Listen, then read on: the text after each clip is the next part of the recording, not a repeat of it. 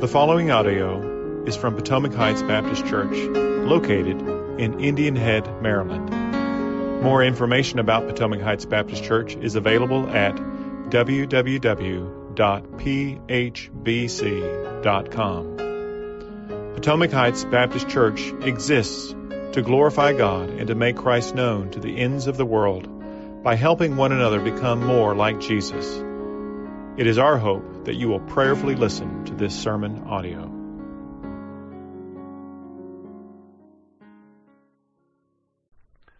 I wonder if you can remember your first job. Uh, Jerry, I, Jerry Alvey and I were talking here a few moments ago before uh, services were canceled, and Jerry, one of his first jobs was driving the ice cream truck. So you know, you hear the bells ringing in town, and the kids get all excited. Oh, the ice cream man's in town. That was Jerry Alvey delivering ice cream to your kids. Uh, my wife, I think her first job, correct me if I'm wrong here, Mary, because Mary's here with us. Obviously, she was just singing. Uh, was the bank teller at NBSC. So uh, was a bank teller in South Carolina. Uh, my son, my oldest son, his first job was working at Hot Licks Guitar over there in Waldorf. My daughter, uh, some of you know this, but my daughter, she was the cow at Chick Fil A. Uh, so this not not a slam on my daughter. She, you know, she's the one that wore the cow outfit, right? And so she was the cow at Chick Fil A. My first job, I remember this well. I was a busboy for a Shoney's restaurant. Now there aren't any Shoney's up here in Maryland. I think the closest one is across the river in Tappahannock. Um, to us. But I was I was a busboy at Shoney's. Shoney's, if, if you don't know Shoney's, it's about the the dining atmosphere of a Denny's. Okay, and so this this is not fine dining with linen tablecloths by any stretch of the imagination. Uh, and so my job as a busboy, working for minimum wage back in the dark, I think it was about three dollars an hour was minimum wage uh, back then. Uh, my job was to clean up filth. Uh, basically, that, that's if you wanted to put it in a sentence, that that was my job description: clean up filth, filth left on the plate, filth left on the table, on the floor, unmentionable filth in the bathrooms. My job was to clean that mess up. And even though the work was at times, I can't say it any other way. Quite frankly, it was disgusting. Uh, there was something quite satisfying about the work because I knew what I was supposed to do. If there was a mess, my job was to clean it up. It was it was really that simple. There's a mess, clean it up. I, I didn't have to know how to run the cash register. I didn't have to take any food orders. I didn't have to uh, cook the food or, or make sure the salad bar was appropriately stocked. My job was there's a mess. Those, those customers have just left. Clean that table and prepare it for the next customers. I knew what I was supposed to do, and I did it. Well, our passage today in, in Matthew chapter 9, we're going to see that as Christians, we also we have a job description of sorts. We have things that we're supposed to do. And while our job description isn't as simple, perhaps, as there's a mess, clean it up, nevertheless, it is something we can do. And so I hope you're in Matthew's Gospel. And so without any further ado, let's read. Uh, you follow along with me as I read from Matthew chapter 9, verses 35 through 38. And Jesus went throughout all the cities and villages teaching in their synagogues and proclaiming the gospel of the kingdom and healing every disease and every affliction. And when he saw the crowds, they had compassion, or excuse me, he had compassion for them because they were harassed and helpless, like sheep without a shepherd. Then he said to his disciples, The harvest is plentiful, but the laborers are few. Therefore, pray earnestly to the Lord of the harvest to send out laborers into his harvest. This is the word of the Lord. Let's pray together.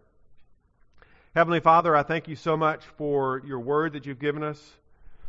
And we know, Father, your word is living and active and sharper than a two edged sword. And even though we cross the medium of the internet in order for uh, the, the vast majority of our congregation to, to hear this message, Lord, we know that your word is living and active even across these different media. And so, Father, we pray now that as we listen to your word, that we would put distractions aside, whether uh, we have a sink full of dishes uh, that are waiting on us or a carpet that's waiting to be vacuumed, whatever the case may be, Father, that we would put those distractions aside as we sit at home or wherever we're at, and that we would allow your, wor- allow your word to speak to us.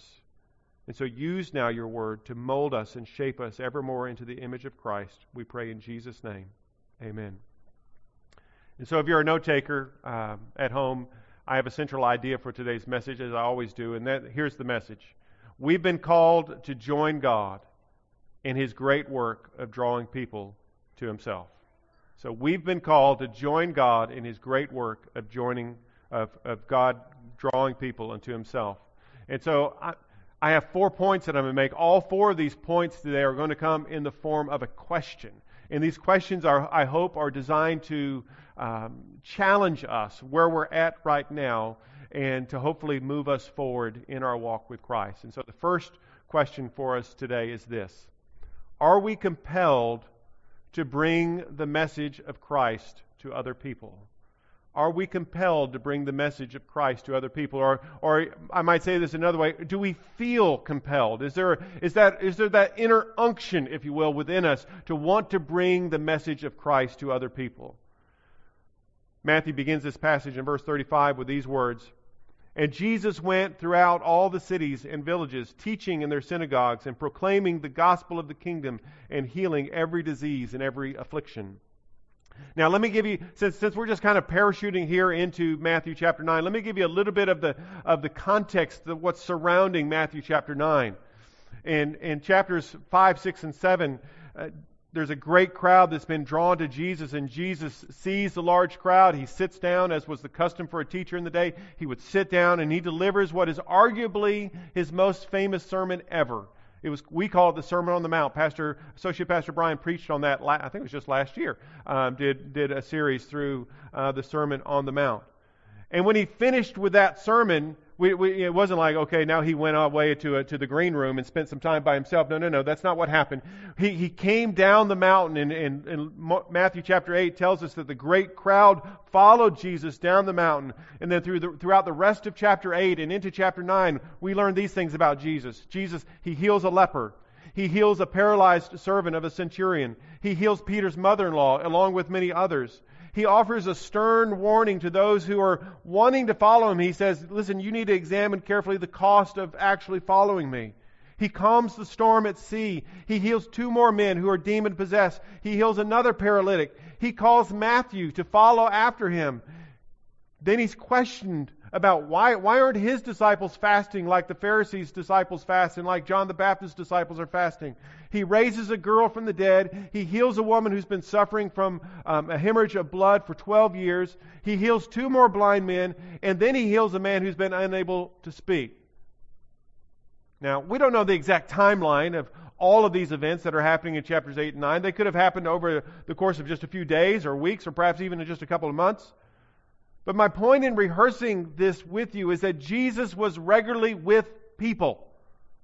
You might even say that he was compelled to be with people. That's why he came. And so, after all of these other things, Matthew tells us in verse 35 that Jesus does three very distinct things. Three very distinct things. Matthew tells us that Jesus was teaching, he was proclaiming and he was healing. He was teaching, proclaiming, and healing. In other words, he was addressing the whole person. Now let me let me explain what I mean by that. You see, as he as he taught, he addressed the mind. And as he proclaimed or as he preached, he addressed the soul. And as he healed, he addressed the body, the physical body. His ministry was a fully orbed ministry. That is to say, his ministry, it wasn't a one dimensional type of ministry. He ministered to the whole person. Each aspect of his ministry was important. It was important for him to teach, it was important for him to proclaim, and it was important for him to heal. Each aspect was important, but that's not to say that each aspect was equally important. In other words, there were some aspects that were more important than others, that, that they, they aren't all weighted the same, if you will. Later in Matthew's gospel, uh, we won't read that today, but in, in chapter 16, Jesus himself argues that the soul ish aspect of his ministry is the most important. You know, he says, For what would it profit a man if he gains the whole world and yet forfeits his soul? In other words, what good is it? What good is it if we have a nice house to sleep in, we have a nice car to drive, we have a good job to go to, we're, we're well fed, and we have clothes on our back? What good is all of that if we die and we go straight to hell?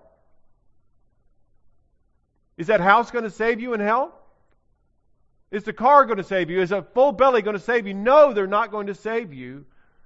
And so he says, What good is it if you have all those things, but the soul is rotten, if you will? But at the same time, and so we have, we have to hold these truths together. At the same time, mercy ministry is also important. Now, you might say, well, what, what, is, what is mercy ministry? What, what does that mean?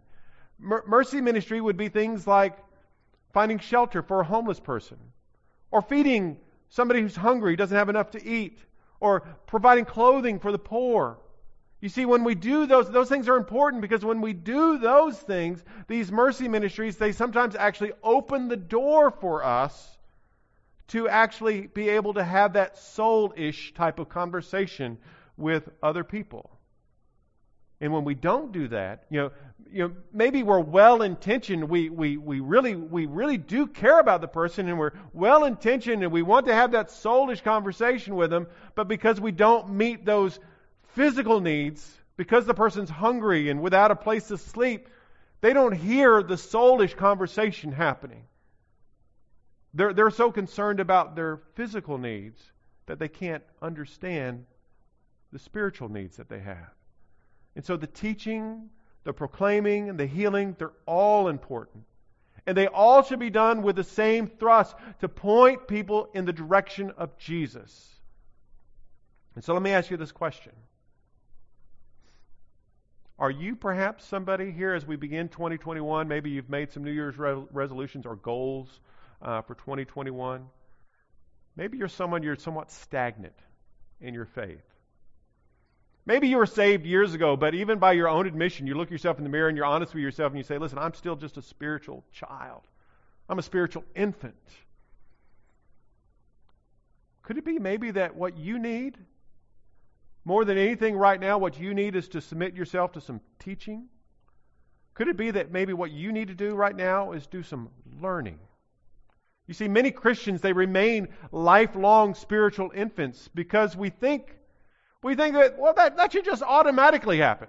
You know, we, we should just grow automatically in our faith. But, beloved, that never happens. Growth in faith never just happens. It takes work, it takes effort. Here, here today, we're three days into the new year. Do you know what the number one New Year's resolution is every year?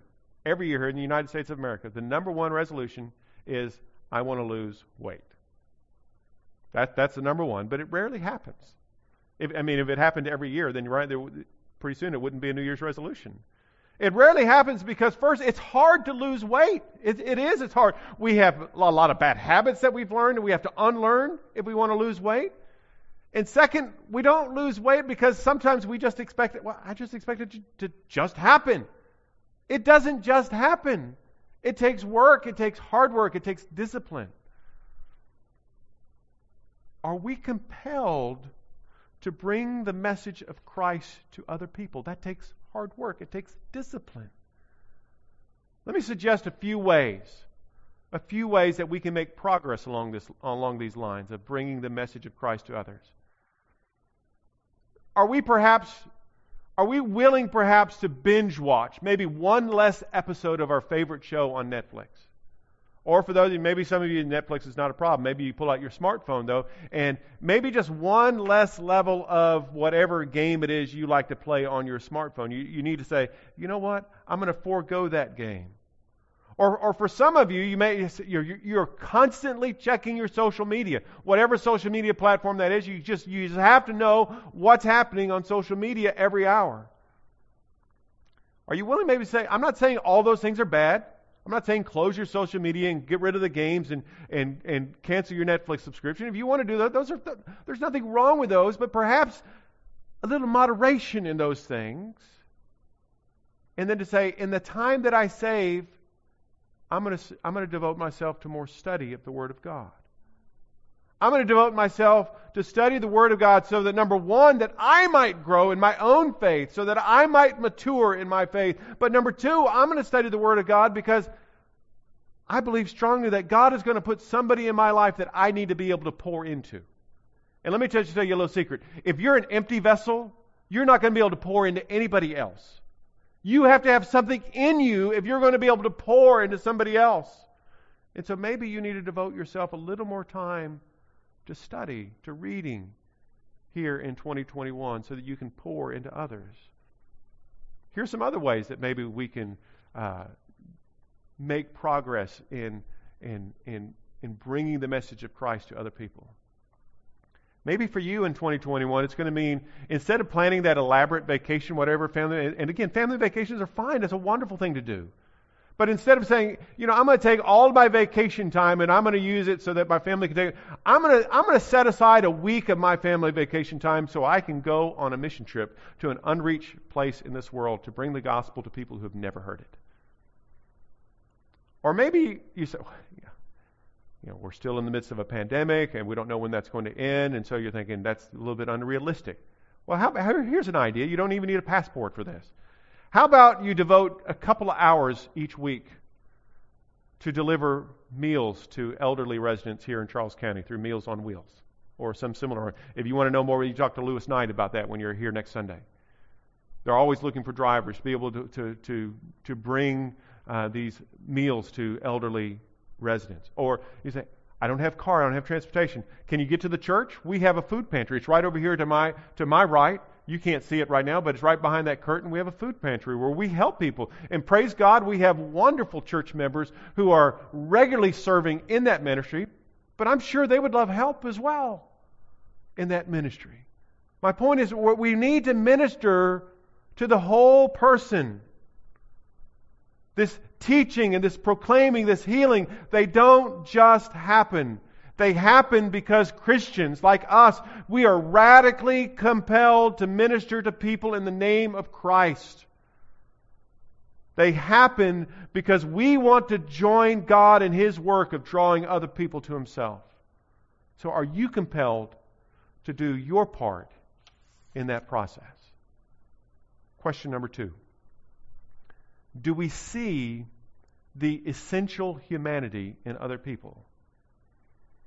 Do we see the essential humanity in other people? If you've listened to even more than just a few of my sermons, you, you've heard me say this before, and just you'll hear me say this again. Every human being on this planet is created in the image of God. From the moment of our conception until our natural death, we are divine image bearers. We all are. That means that every human being on this planet, we have dignity and we have worth. And it doesn't matter what you call that human being. It doesn't matter if you call the human being, using terms like fetal tissue or an illegal immigrant. Now, those terms may have some descriptive value about talking about, you know, where that human being is. So the, the fetus is in the mother's womb or the illegal immigrant that has some descriptive value and it describes that the person is um, it, their immigration status into a, any particular country. But those terms don't describe who the human being is. You see, an illegal immigrant is a man or woman who's been created in the image of God. And a fetus is a baby whose residence right now is in, a, in, a, in his his or her mother's womb, but it's a human being. This is what I mean when, when I say, do we understand the essential humanity in other people? The essential humanity is their status as divine image bearers. If we don't get this point right, everything else I'm saying today just falls apart. The essential humanity is, that we acknowledge and we see in that individual their dignity and their worth. Jesus saw the crowds, and notice this. Look with me there in your text at Matthew chapter 9, verse 36. Notice these, or you might even want to underline them in your Bible. Jesus sees them and he has compassion for them because they are harassed and helpless like sheep without a shepherd. Now, what does Jesus, what does, excuse me, what does Matthew mean when he tells us that Jesus had compassion on them? What is, what is that type of, what does that compassion look like? Well, compassion is identifying with a hurting individual. That's what compassion is. It's identifying with a hurting individual. We see someone who's been created in the image of God. We see them as a fellow image bearer, and we identify them, and, and, we're, and then we're willing to act on their behalf because we have compassion on them. Jesus had compassion on the crowds because they were harassed and helpless. You see these people in the crowds that were coming to Jesus they were the societal rejects. They weren't the ones for whom all the societal structures were just, you know, falling right into place. They were harassed. They were helpless. And Jesus had compassion on them. He identified with them. He saw in them their essential humanity. How about us, beloved? How are we doing in that department? Do we have compassion on those who are hurting? Do we genuinely care for them? You know, when, when someone from an underrepresented demographic feels that her voice is not being heard, is our first instinct to come up with blame shift and come up, well, well it's not my fault, it's this person. This is, is, is that our first instinct, or is our first instinct to have compassion and say, I want to hear you? I, I, I have compassion for you. I want, I want to understand where you're coming from. When we see a homeless man, is our first instinct to judge them and to think of all of the reasons, at least in our mind, all of the reasons of the things that they probably did that put them in that homeless situation? Or do we have compassion on them? When the unwed teenage mother shows up at church do we cast a disparaging eye toward her for her obvious sexual immorality? Or do we have compassion for her? Now, listen, beloved, I'm not saying that we don't need to speak the truth sometimes. We, we do need to speak the truth. The truth, the scriptures tell us the, the truth will set us free. But I am saying that when we speak the truth, we need to speak it with compassion we need to understand the essential humanity in others. Question number three Do we recognize the work of God among other people? Do we recognize the work of God among other people? In verse 37, Jesus turns to his disciples and he says this He says, The harvest is plentiful, but the laborers are few. What have you thought about that phrase there. You know, the disciples, they'd been with Jesus. They'd, they'd seen everything that he was doing, all the wonderful things that he was doing, all the healings that he would do, all the teaching, all the proclaiming. They had been right there with Jesus every step of the way. But they weren't the ones doing the work. Jesus was the one doing all the work. It's not until chapter 10 and to the passage immediately after what I'm preaching today. In chapter 10, it's not until then when Jesus actually sends the disciples out to do the work themselves. You can read chapter 10. When I'm done preaching here, you just continue reading chapter 10. I think it'll be helpful, it'll be beneficial for you to see what's happening there. But here at the end of chapter 9, before he sends them out in chapter 10, he tells his disciples that the harvest is already plentiful. That got me to thinking how can there already be a harvest if they haven't been out in the field working yet? You know, I'm not a farmer, but I'm pretty sure that you have to go out and work in the field before harvest time, right? You don't just wait and show up in the field and then all of a sudden it's harvest time. So, how is there a harvest when they haven't been out in the field working? But here's the answer there's already a harvest because God has already been at work. God has already been at work, friends. Perhaps one of the best selling Christian discipleship resources of all time is a workbook uh, called Experiencing God. Um, if you've been a Christian for any number of years, particularly in Southern Baptist circles, you've heard of Experiencing God. It was written by a man named Henry Blackaby. My wife and I had the uh, privilege of serving uh, with his daughter while we were missionaries in Germany.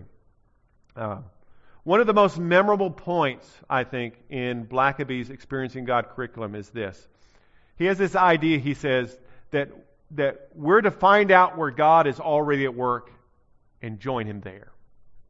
Now, Blackaby, he gets that idea from John's Gospel, from John chapter 5.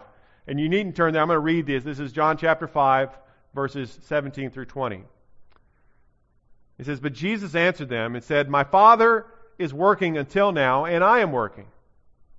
This is why, and it's kind of a parenthetical, uh, kind of an aside statement. He says, John says, This is why the Jews were seeking all the more to kill him, because he was not only breaking the Sabbath, but he was even calling God his own Father, making himself equal with God. And so, for those of you that, you know, was Jesus really God? Well, you know, the people that were listening to him speak live, they said, Yeah, um, Jesus is calling himself God. So, a parenthetical aside, picking up in verse 19, though. So Jesus said to them, Truly, truly, I say to you, the Son can do nothing of his own accord, but only what he sees the Father doing. For whatever the Father does, that the Son does likewise. For the Father loves the Son and shows him all that he, is, he himself is doing, and greater works than these will he show him, so that you may marvel. Now, my point in, in reading that scripture or sharing this story about experiencing God is, is not necessarily to, to, uh, to recommend the Experiencing God curriculum to you, although if you want to do it, that's perfectly fine. Uh, nor is my point this morning to say, well, this is how we ascertain where God is already at work. My point is simply to say this, as the scripture says, that God is already at work. You know, sometimes we act as if, you know, now that we're here, you know, the Calvary has arrived. Now that we're here, we're the most important people. Now that we're here, we can get together and we can get God's work done. It's a bit presumptuous, don't you think? That, oh, oh, now that we're here, we can get it done. God is already at work. We only need eyes to see where He's at work. One of my prayers that I pray, and admittedly I don't pray this as often as I should, but I pray it nevertheless, is I ask God, I say, God, give me spiritual eyes and spiritual ears to see and to hear where you're already at work all around me. So that, if you will, I'm not walking spiritually blind throughout the world. You know, maybe he's already at work, for example, in the, in the greeting of a complete stranger at the grocery store. You know, that stranger says something to you that just all of a sudden it sparks a spiritual conversation. And you weren't planning on spending 10 extra minutes in the grocery store, but because God's already at work and you saw where He's at work, you joined Him there and you had a spiritual conversation with that stranger at the grocery store. Or maybe, maybe God's already at work in that mood swing of your teenage child. If, you, if you've ever had a teenager, you know that teenage children sometimes they have mood swings, right? We, we all do from time to time, but seems to be particularly prevalent among teenagers. Well, maybe, maybe that mood swing is God showing us as parents that God is doing a work in that teenage child. And are, are we willing then to join him there in that work? Or maybe God's at work in that Sunday morning sermon. You know, the preacher is saying something and, and for, for whatever reason, even if you're in church where there are many people, you know, right now you're saying, well, he's only speaking to me and you're the only one at home. Well, well, guess what? There are a lot of people watching online, but you know, you're in church and there's dozens of people around you and you think, I feel like he's only talking to me. I can't tell you how many times I've had people tell me that. I, I felt like you were just, like the sermon was about me. And my answer every time is, praise God. Because that's not me. I'm, I'm, not, I'm not that smart. I'm not even, I, I have no idea how that happens, other than God is at work. And praise God for that. He's at work all around us. We need only have eyes and ears to see and hear. And so Jesus says the harvest is plentiful. In fact, it's so plentiful. It's so plentiful that Jesus tells us that we need to ask God for more workers to come into the harvest. Which brings me to my fourth and final question this morning. Do we understand our role in the harvest? In God's harvest? Do we understand our role in God's harvest? Mary read for you earlier that passage from Ezekiel's uh, prophecy in the Old Testament. It's familiar to many of us. Uh, this valley of dry bones, and and the Lord God asked Ezekiel, you know, Ezekiel, can those dry bones can they live? And his answer was, Oh Lord, you know. You know. You see, Ezekiel understood that he in himself, he had no authority. He had no power to make those bones live. But God did. Because it's always God's harvest. And so notice this. Underline it if you must in your Bible. It is His harvest. The harvest that we're called to work in, it's not our harvest. We don't receive any glory for His harvest. It's not my harvest. I don't receive any glory. It's His harvest. And so our job, my job, your job, is to work in His harvest. And so what does that look like? What does it look like for us to work in His harvest? I believe our text gives us two things, or two ideas, two hints of what it looks like to work in God's harvest. The first one of these is quite explicitly in our text, and we see that we're to pray earnestly to the Lord of the harvest to send out more laborers into the harvest. Beloved, this is fervent prayer. This is gospel prayer.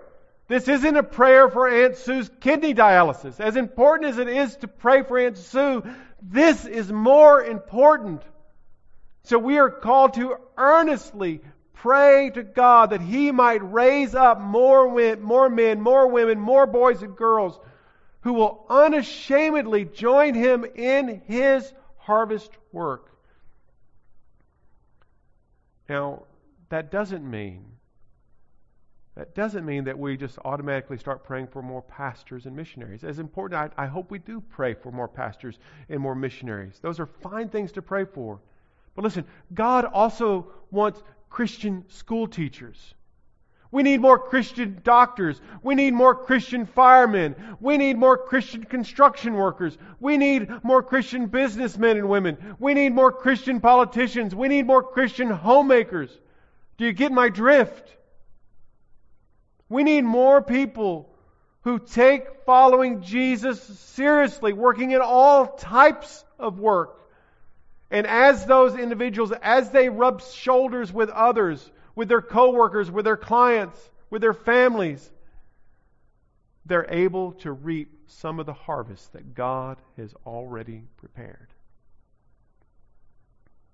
And so, first, we pray earnestly for more workers in the harvest.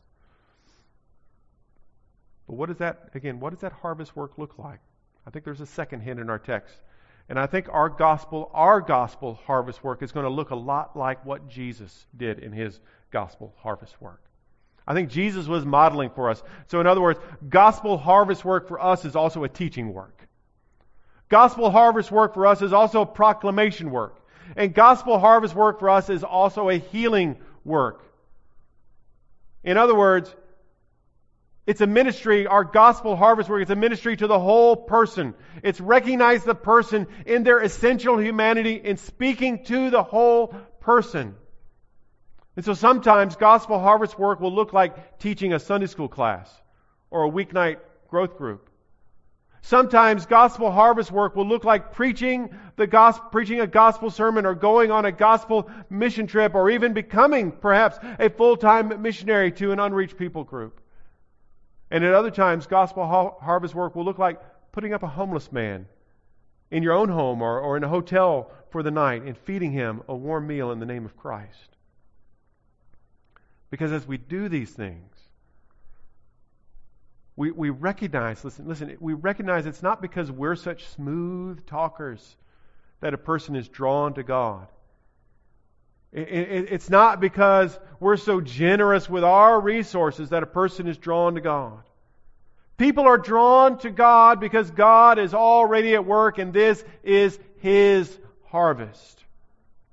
He gives us, beloved, He gives us the privilege to work in His harvest. You and I, the work we do, we don't add one thing to the work that Jesus has already accomplished. When Jesus died on the cross, He said, It is finished. He paid for our sins in total. We don't add anything to that equation. Our work, as D.L. Moody, the famous evangelist, once said, he said, Our work is one beggar telling another beggar where to find bread. That's our work. And that's what we're doing. It's God's harvest. It's not ours. We're simply pointing people to Jesus.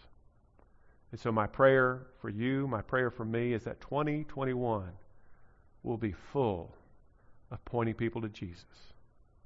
Whether it be through preaching, whether it be through teaching, whether it be through ministry to the body, to mercy ministries, whatever it would be, that you and I, and that we as a church, would point people to Jesus.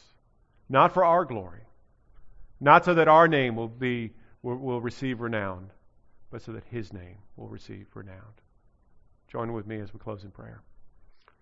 Father in heaven, Lord, I thank you for this day and I thank you for your grace and your mercy. And Lord, I pray that you would help us as your people, help us to be about your work of pointing people to Christ. Lord, you are already working among us. And so give us spiritual eyes, give us spiritual ears to see where it is that you're at work, that we might join you there. It's your harvest. You've given us the privilege of being workers in it. Lord, may you receive all the glory that is due your name. We pray this in Jesus' name. Amen.